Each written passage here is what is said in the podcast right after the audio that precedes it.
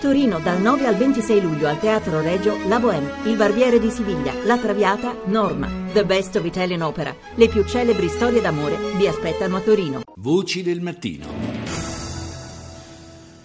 Ancora un rinvio, dunque, per quanto riguarda il possibile accordo sul debito greco. La riunione dell'Eurogruppo e il successivo vertice dei leader europei a Bruxelles hanno fatto registrare qualche progresso, ma è presto per dire se l'intesa sia ormai a portata di mano. A, il reste énormément de travail à faire. On, on travaille sur la, base d'un texte euh, qui comporte un certain nombre d'avancées de la part des, autorités. Un enorme mole di lavoro resta da fare, ha dichiarato la direttrice del Fondo Monetario Internazionale, Christine Lagarde. Stiamo lavorando sulla base di un testo che fa registrare una serie di passi avanti da parte delle autorità greche, un testo che è più ampio e dettagliato di quelli che avevamo visto finora, ma nelle prossime 48 ore ci sarà ancora molto da fare. Non siamo ancora alla fine della strada, ha concluso Lagarde. Sulla necessità di proseguire le trattative concorda il premier ellenico, secondo il quale però Atene ha ormai fatto la propria parte. Χρειάζεται όμω να συνεχιστούν οι διαπραγματεύσει για, λίγα 24, για λίγε ώρε, τα επόμενα 2-24 ώρα. Ακριβώς Dovremo διότι... continuare i negoziati nei prossimi due giorni perché non vogliamo un accordo frammentato e di breve termine, ma stiamo puntando a una soluzione complessiva e sostenibile, ha dichiarato Alexis Tsipras.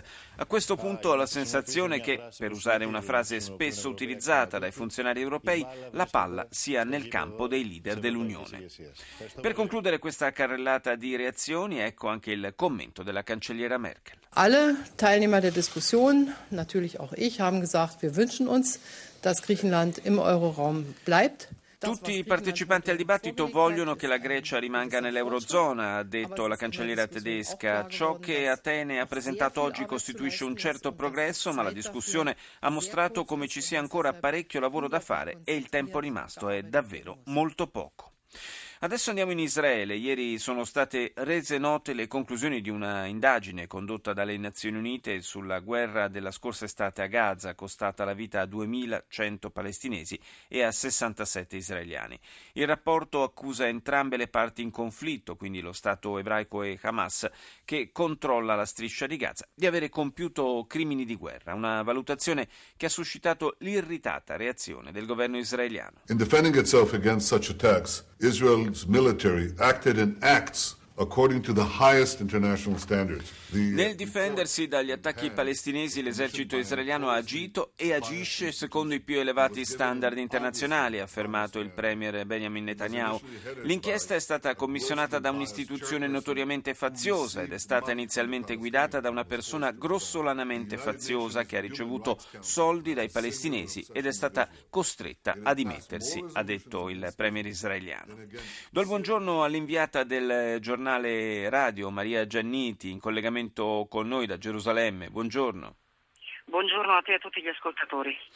Maria, dunque abbiamo sentito le parole di Netanyahu, eh, certamente è stata accolta molto male questa, questo dossier diciamo, delle Nazioni Unite, anche se si tratta eh, di un dossier preliminare, non, non, non comporta delle conclusioni definitive. Sì, certo, è semplicemente il dossier che adesso verrà presentato il 29 alla Commissione ONU per i diritti umani, appunto inchiesta che la stessa Commissione aveva richiesto e quindi eh, è soltanto una, la raccolta di tantissime testimonianze, di tantissimi episodi eh, per cercare un po' di ricostruire quello che è accaduto nei 51 giorni di guerra dello scorso anno.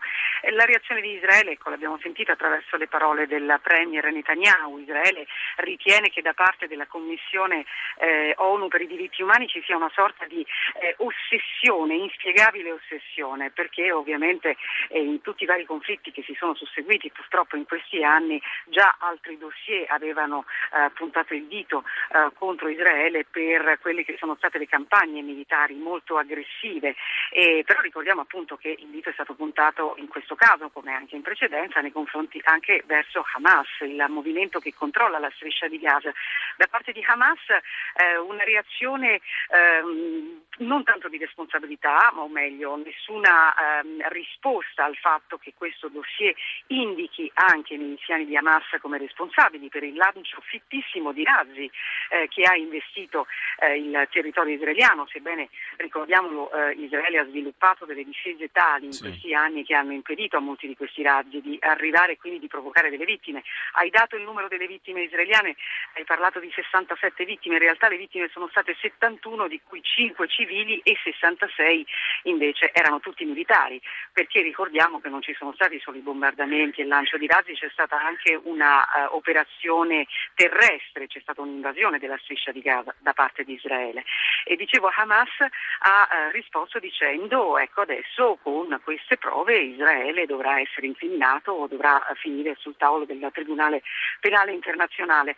Non ha voluto rispondere rispetto alle accuse che invece la Commissione eh, gli ha fatto.